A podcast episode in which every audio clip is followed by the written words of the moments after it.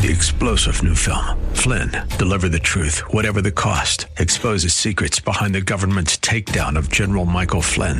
Flynn knew what the intel world had been up to. He ordered the first audit of the use of contractors. This set off alarm bells. He told the truth. He was the most dangerous person for Donald Trump to hire. They had to get rid of Flynn.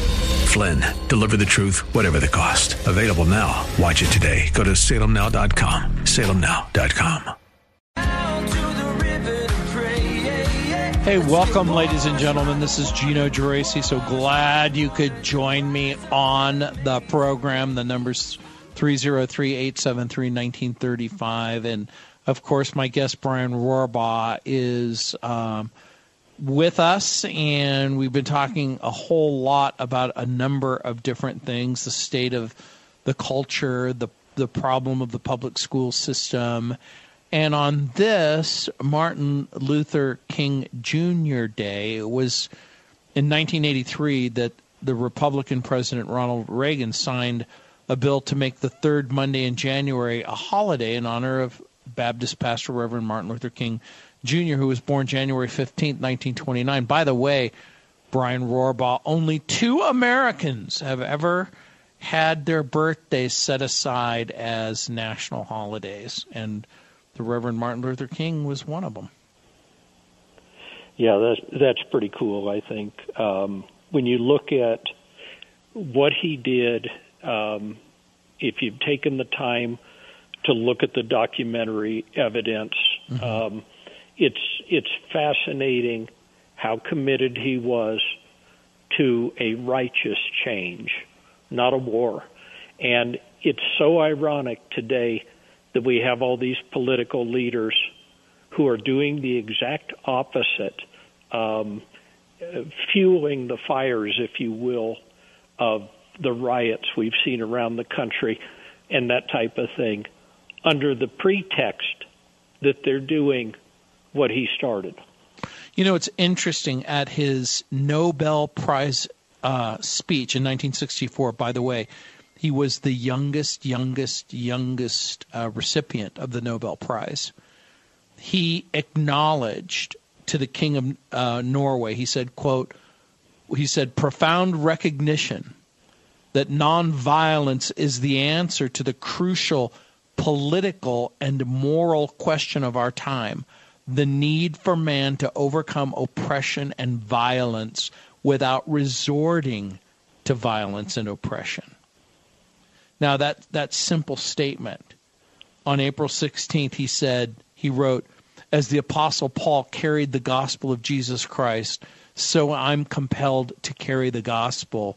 One day the South will know that when these disinherited children of God sat down at lunch counters, they were standing up for what is best in the American dream and for the most sacred values of our Judeo Christian heritage, unquote, which I think is very, very interesting because the Reverend Martin Luther King, you talk about help and healing. He is that guy who, who didn't say, you need to hate America and you need to hate America's origins. In order to solve America's problems, hating America or acting out violently is not the solution. Yeah, no, no question about it. And uh, uh, and it, and hopefully that's that's why we have this day set aside. You know this, uh, this to remember and examine. Yeah, and you know this this is somewhat interesting to me, Brian, because as you look at his example and his he he didn't seem to be looking quote unquote for a political solution to the problem of injustice and equality but rather he literally called America to look deep in its heart and its soul and decide to do what's right. Yeah, I, I think that's right. We, uh, w- when I was with American Right to Life, um, we had written a basically a policy on what we thought was a direction to end abortion mm-hmm. and uh, it kind of follows that line of thinking. And uh, um, you know, obviously we we talked about it earlier, uh, but there are things we can do that don't violate any of God's commands, and we should do those. And we should educate the public about the horrors of abortion um, and the long term results, which uh, I'm sure you've seen plenty of. I, I certainly have. Mm. Um, and uh, anyhow, I uh, uh, I'm impressed with Martin Luther King in general uh, and how he handled himself and how he handled uh, all the followers that he had. Yeah, I read some of his earlier works and um, his his um, his PhD dissertation, and he was heavily influenced by um, Dietrich Bonhoeffer, but also the African Archbishop Desmond Tutu, who's recently died, and um, Bonhoeffer was himself influenced by a black preacher named Adam Clayton Powell, who was the senior pastor of Harlem's Abyssinian Baptist Church. It was at one point the largest Protestant church in America. But he was also, interestingly, influenced by a guy named Henry David Thoreau, who wrote in his book, In Civil Disobedience, that government is best which governs least. and so That's a good quote. Yeah, so Martin Luther King um, I know I don't know if in your adventures you ever had a, a chance to meet his sister who was who still remains in America one of the chief chief advocates and spokespeople for again calling America to repentance in its relationship to its refusal to protect the unborn. Yes, I've met her. Uh, what an honor! Uh, we had her speak at mm-hmm. uh, an event, and uh, yeah, great leader. Yeah, he. Um, I had William Federer on the program who wrote a book about Booker T. Washington, and um, the Reverend Martin Luther King went to Booker T. Washington High School, and um, it was interesting again that the people, the people who influenced him in his thinking about how to live in a in a majority culture with an outlook that elevated humanity. So it's all very, very interesting. Yes.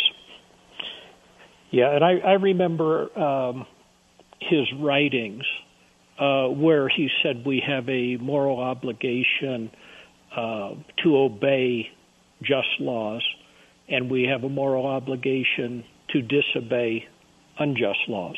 Correct. And I've always found that uh, you know, to be a, a really great understanding uh, with the battles that we have. My friend um, Greg Laurie has written a biography about um, Billy Graham, and he talks about the uh, meeting that Dr. Martin Luther King had with Billy Graham in 1957 and Martin Luther King attended a crusade of Billy Graham's in New York City. And Billy Graham, in his autobiography, wrote, quote, one night, civil rights leader Dr. Martin Luther King Jr., whom I was pleased to count a friend, gave an eloquent opening prayer at the service. He also came at my invitation to one of our team retreats during the crusade to help us understand the racial situation in America more fully.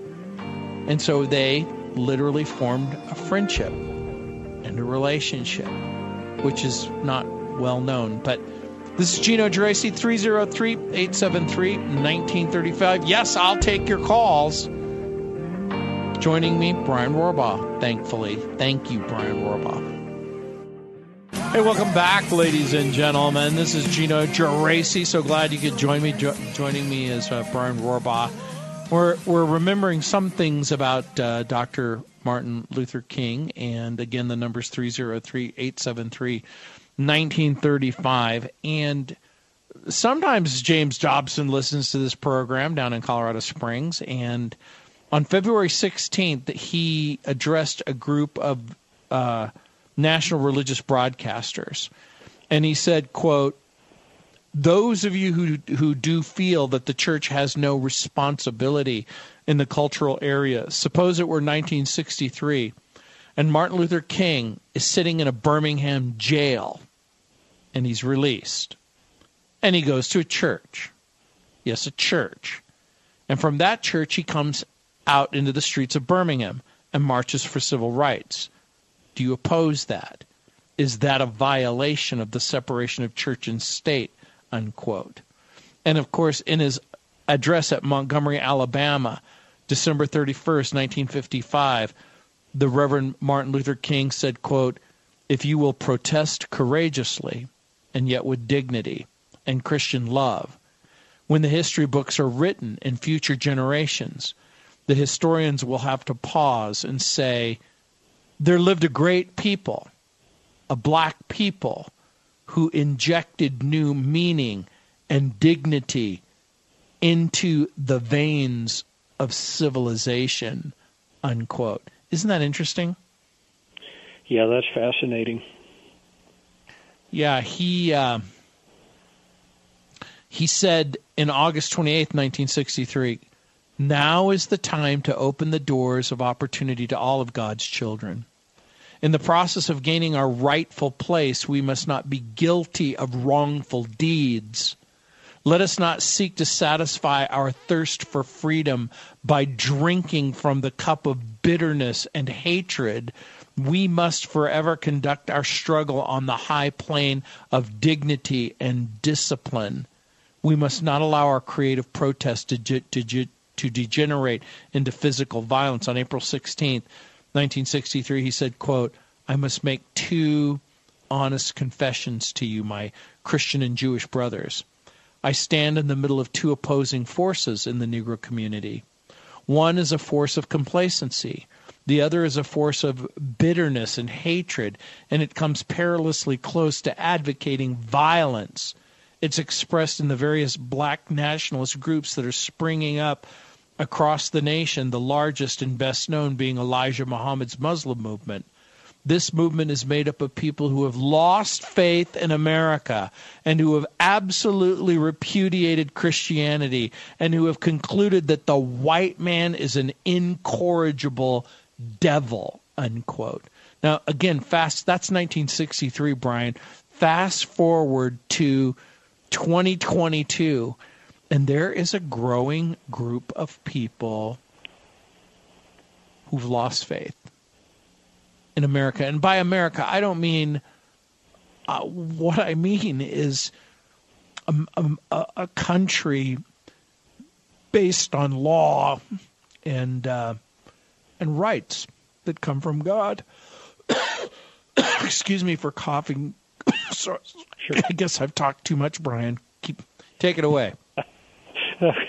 okay. Well, yeah, right now, tragically, uh, what we're seeing is a political game being played, um, you know, with with race being at the heart of it, but not with righteousness at the heart of it, not with the goal of making uh, America a better place, not with the goal of giving everyone equal opportunities, not with the goal of enforcing laws uh, appropriately, you know, regardless of who the person is. And uh, uh, I think that that uh, letter you were just reading, um, you know, points exactly to where we are today.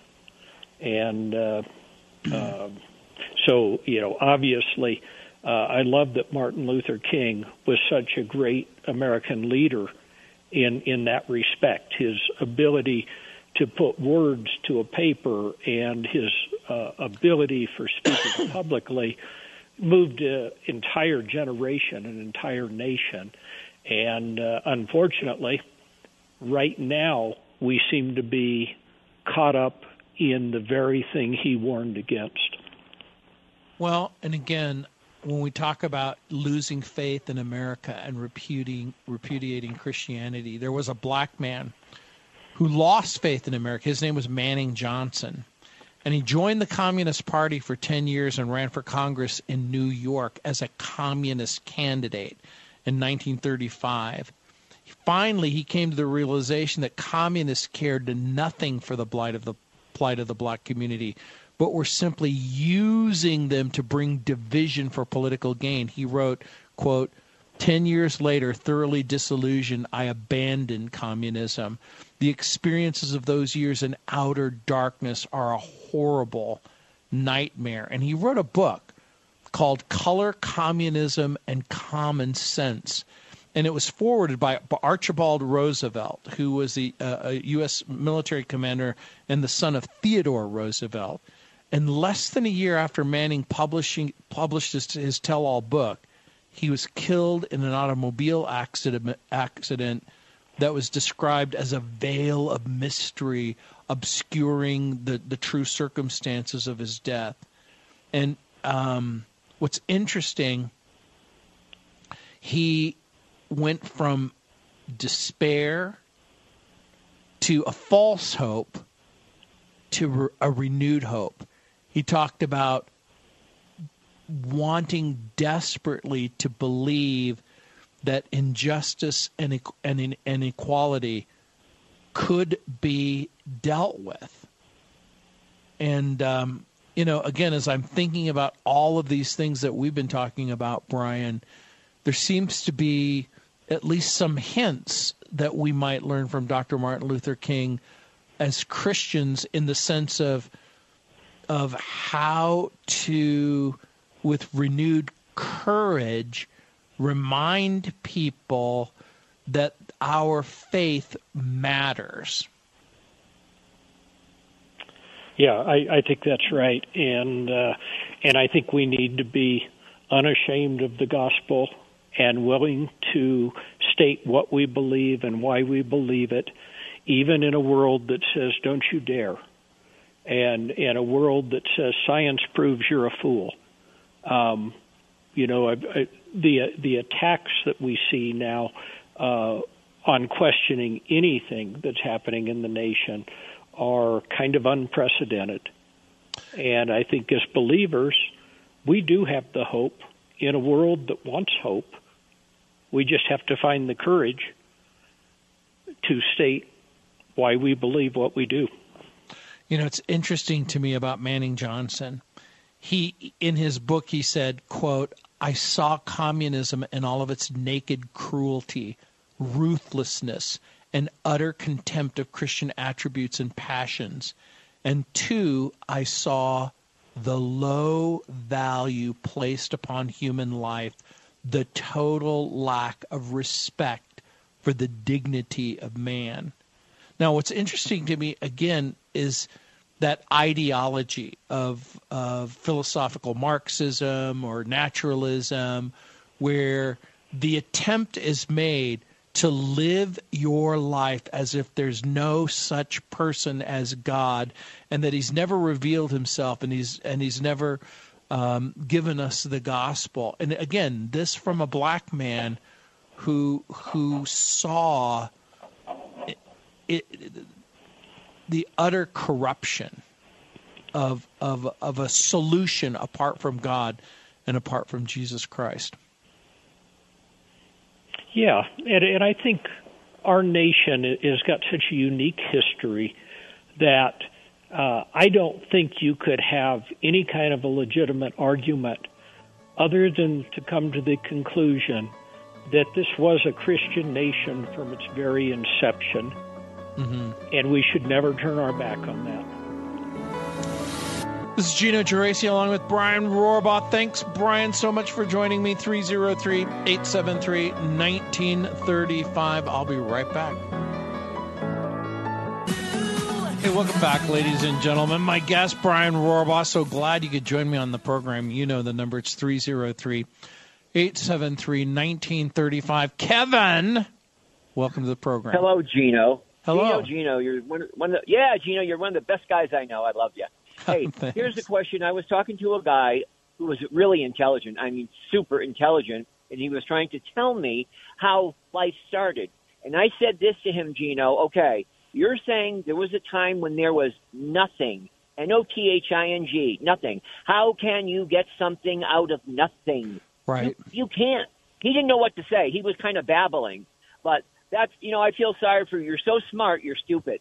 You can't get something out of nothing. And that's what I have to say. And I just thank God that He delivered me of homosexuality. Mm-hmm. I'm set free, and I'm glad He lives, and I will meet Him someday personally. Well, I do know Him personally, but face to face. Thank Yeah. you so much, Kevin. Okay, Gino. Bye bye now. Mm, Bye. 303 873 1935. You know, Brian, you and I have had long conversations about extraordinary claims. You know, when a person makes an extraordinary claim, you would think that this would require extraordinary evidence. And I remember your dad, who was a geologist, and he's a scientist. He he wasn't a person who was dismissive of reality or science. And um, there there there are hard hard questions about reality. How yeah, how does nothing become something? And how does an unborn child go through all of its the process of gestation and at some magical point becomes a human worthy of of protection, love, care, and support. Well, well certainly it, it's fascinating to comprehend, and and the Bible tells us uh, something about that. Um, let's see, uh, Jeremiah uh, one verse five: Before I formed you in the womb, I knew you. Now that's a pretty stunning Statement. statement. So it's not 22 weeks, it's not 15 weeks, it's before he formed us. And, uh, you know, it's just, it's something to take heart in, something to remember. And, uh, um, you know, certainly there's a lot of mysteries uh, in the universe, there's uh, mysteries in the Bible, but there is enough information to satisfy uh, those questions if you're willing to listen. Yeah, I think of what you just said in Jeremiah and also in Psalm 139, where it says, You formed my inward parts. You wove me in my mother's womb. I will give thanks to you, for I am fearfully and wonderfully made. My frame was not hidden from you when I was made in secret. Your eyes have seen my unformed substance, and in your book were all written in the days that were ordained um, for me and before one of them came to be. The whole point is that the Bible is clear that human life is created by God, but there's more. Not just simply created by God, created by God for His purpose and His pleasure. And sometimes, you know, uh, we're willing to affirm, and I'm willing to affirm that we're created by God, but uh, sometimes we we, we fail to say what what the Bible also says for His purpose, for His pleasure. Right. Yep, Hey- absolutely right. 303 873 1935. Joseph, welcome to the program. Hello. Hi, Thanks Joseph. Um, yeah, I appreciate you having me on the air. Um, I just have a quick question. Heard, in, the, in the previous segment, I heard you mention a few times the phrase um, "having faith in America." And Yeah, yeah, I- w- yes. And I I mean something by that. Mm-hmm. And I don't mean faith in America in the same way that I mean faith in God, as if America can save you or America has the solution to all of life's questions. But what I guess I am saying is that that that America does provide. I'm going to make the bold statement: a unique and powerful argument as a place where you there should be the expectation like Dr. Martin Luther King talked about the expectation of freedom and justice in other words are all hu- is all human government flawed? Yes. Um, is America and the United States of America does it have its fault, flaws, blemishes, inconsistencies? The answer is yes.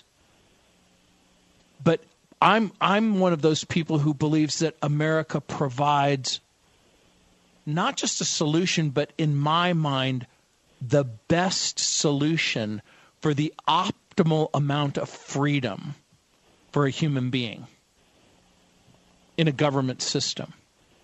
Now, is it does, does it always act like Martin Luther King Jr. talked about its its deeply held position?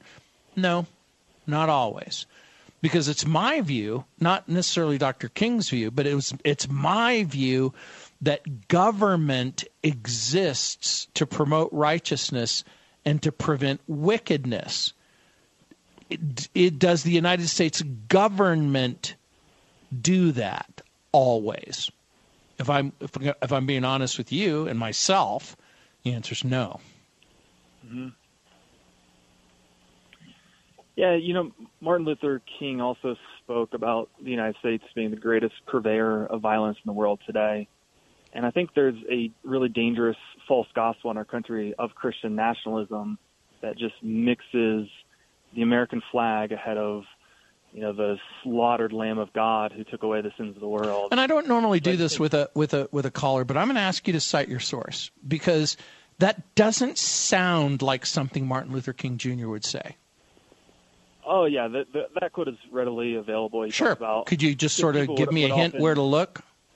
Yeah, so I think the full quote. I actually just read it today. I don't have it in front of me. I apologize. I'm driving, but no, no, I, I can try. You give me part of the quote. I'm typing it in right now.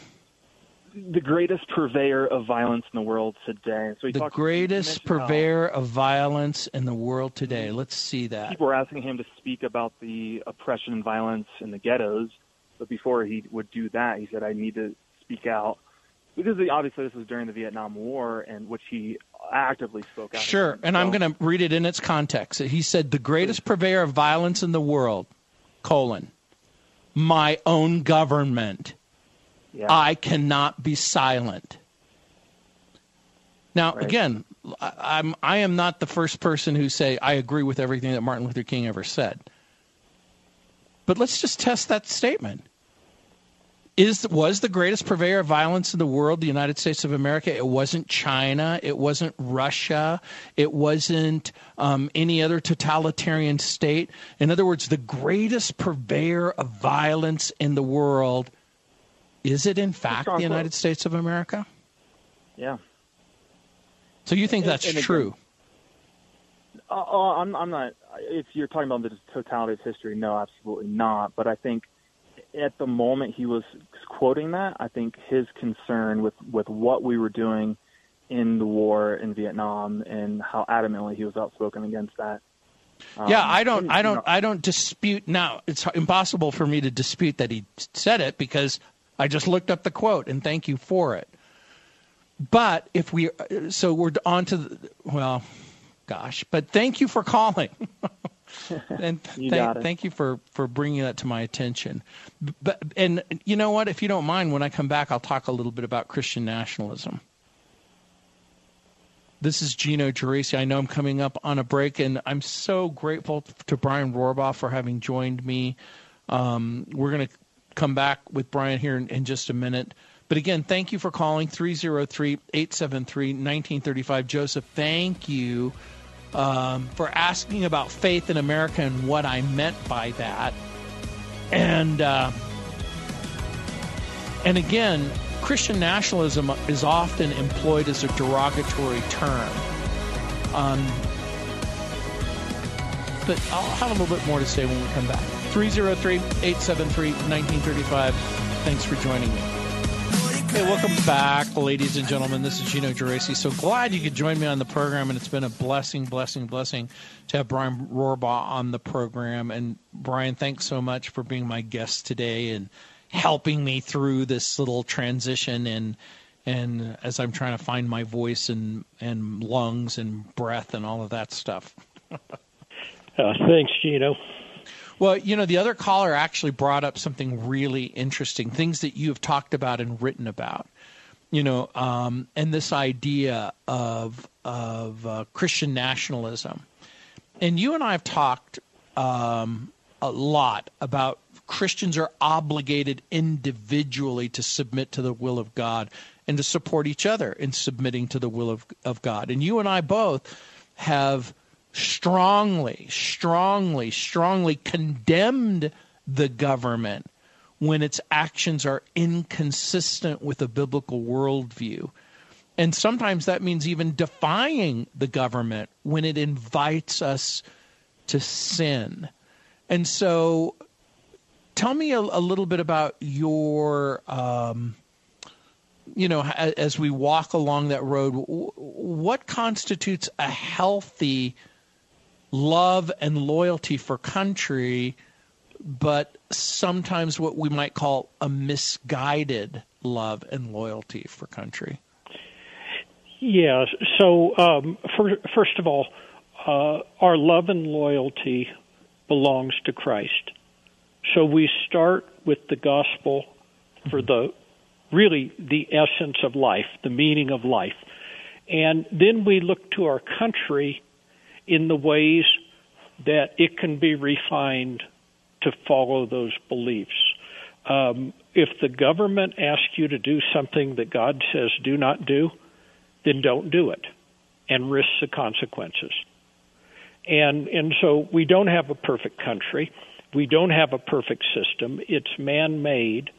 But as Christians, we can have an influence on the world. And there's uh, I, I've read this quote many times, and it, and it says, um, you know, basically that the church has no effect on the country because the country has had so much effect on the church.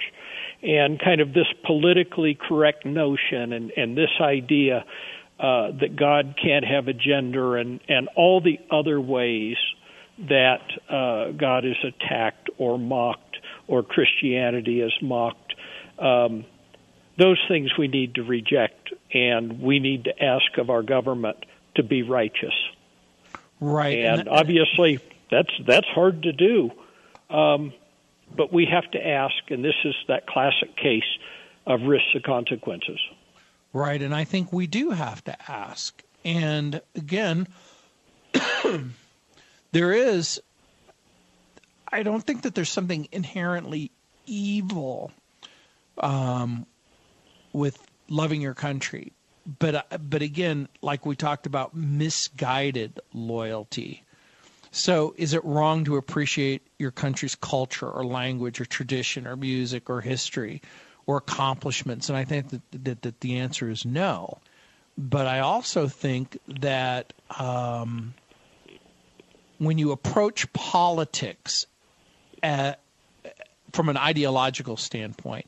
And then we characterize everything as nationalism, where if, if, if a country promotes a certain agenda, it's misleading and, unca- uh, uh, and unfair to characterize. Like, let, let's say we have a current administration that supports the LGBTQ civil rights, and does that make us homosexual homosexual nationalists. I don't think so. What right. I, what I would what I would say is, do we as Americans, and this is what's at issue, do we as Americans can we confront both the culture and the government when the culture asks us to promote that which the Bible forbids or condemns? you, you know, the activists who uh, opposed Jim Crow segregation, they weren't black nationalists. We're thinking. I'm back to uh, to, to, Martin Luther King Jr. Okay, was mm-hmm. Martin Luther King Jr. a black nationalist because he was in opposition to Jim Crow segregation? I don't think so. I don't think so either. Yeah, I I think where where the rubber meets the road, if you will, um, is when something's evil, we don't partake in it. Right. And so I'll use, you know, the public schools as an example. They are teaching things, core principles, core foundational issues, as they call them, that are in opposition to God. They're in opposition to God's Word. We should not support that. This is not an area where we say we're going to leave our kids in and fix it. This is an area where, as Christians, we should say we're going to find something better, and at the same time, we're going to vocally oppose what's happening. Uh, yeah. I think that's the appropriate thing. And I think that when we quote unquote think about evil, we usually think of it as something that is morally wrong, sinful, or wicked. But uh, if we're as charitable as we possibly can be, if we include the idea of something that is dangerous, that causes harm, with or without a moral dimension, I think that, again, the government school fails on every definitional level moral, sinful, wicked, dangerous. Yeah, I, so, I, agree with you. Yeah. So, so, you know, in that broad spectrum, you know, I think that um, evil behavior is sin against other people. And then there's, but it's also evil that's committed against God, like unbelief and idolatry and blasphemy. But again, part of the challenge that we have is to point people to the biblical solution to these most difficult questions. Brian Rohrbaugh, thank you again, again, and again for helping me with today's broadcast. Thanks, Gino. It's always a privilege to be on with you. And you know what? Let's give people an opportunity if they want to find out more about Brian Rohrbaugh or about what your wife is doing with the homeschool. Where can they go? Well, on Facebook, it's Christian Homeschool Families.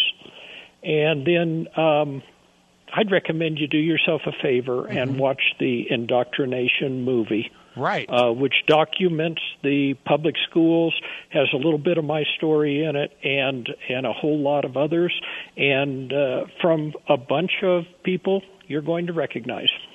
Now, in that uh, documentary, uh, it's by Colin Gunn. We've had him on the program.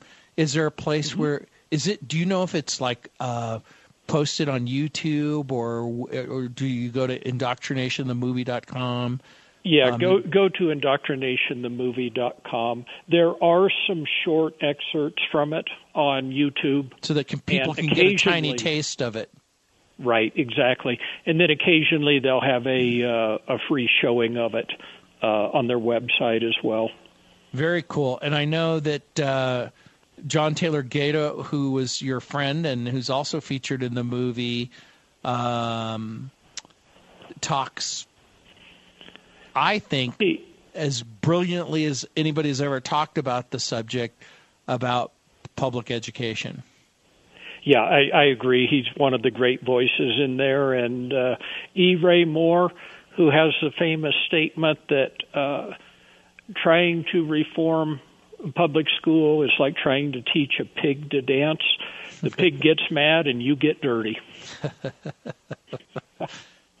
and nobody is helped. Right. Well, again, my love to your wife, and thank you, thank you, thank you so much for uh, agreeing to be my guest. Thanks, Gino. Thanks for joining me. And again, by God's grace and according to God's will, I'll be back tomorrow taking your calls, answering your questions. Again, you can go to uh, a lot of different places. One of the places you could also get both the documentary and the book is at ChristianBook.com, uh, Indoctrination, Public Schools, and the Decline of Christianity in America by Colin Gunn. And thanks for joining me. Three star general Michael J. Flynn, head of the Pentagon Intelligence Agency, knew all the government's dirty secrets. He was one of the most respected generals in the military. Flynn knew what the intel world had been up to, he understood its funding. He ordered the first audit of the use of contractors. This set off alarm bells.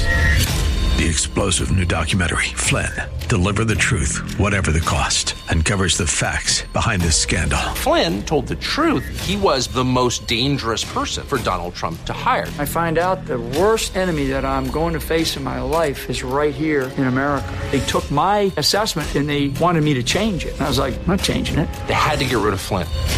With in depth interviews, archival footage, and never before seen personal records of the man behind the headlines. I just felt like I was drowning. Flynn, deliver the truth, whatever the cost. Available now. Watch it today. Go to salemnow.com. Salemnow.com.